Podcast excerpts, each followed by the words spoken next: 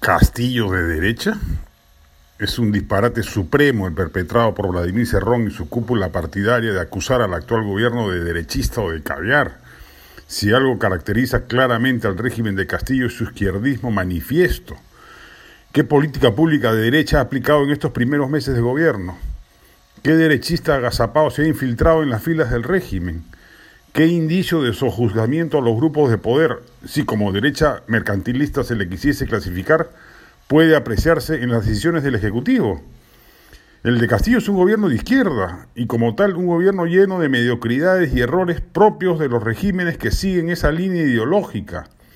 Por lo pronto, una clara aversión a lo que significa la inversión privada, sin cuyo aliento no tendremos forma de remontar tasas de crecimiento del P B I superiores al mediocre dos por ciento que la mayoría de expertos pronostica para el siguiente lustro.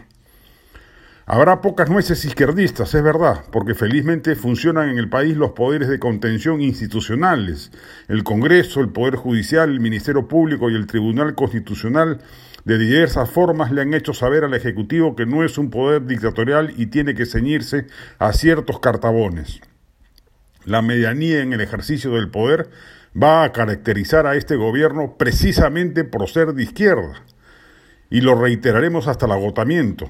Lo que el Perú necesitaba más que nunca en las actuales circunstancias es un shock de inversiones capitalistas que permitieran remontar la recesión pandémica en el corto plazo y en el mediano la inercia proinversión, salvo en el periodo del segundo lanismo de la transición post-Fujimori.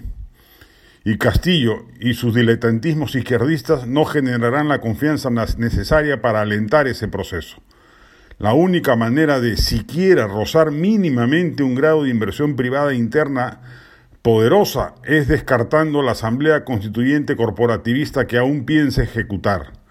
Más temprano que tarde esperemos que se dé cuenta del desmadre que implicará ese proyecto y lo deseche, pero el tiempo que demore en hacerlo será tiempo valioso perdido para el, pa- para el país. El Perú necesitaría veinte años seguidos de gobiernos promercado para acceder a ser un país medianamente desarrollado y con grados de disminución de la pobreza y de las desigualdades tales que se desarraiguen ideas pasadistas como las que alberga un sector significativo de la ciudadanía. Castillo claramente no forma parte de ese proceso. Su izquierdismo rampante lo condena a la mediocridad.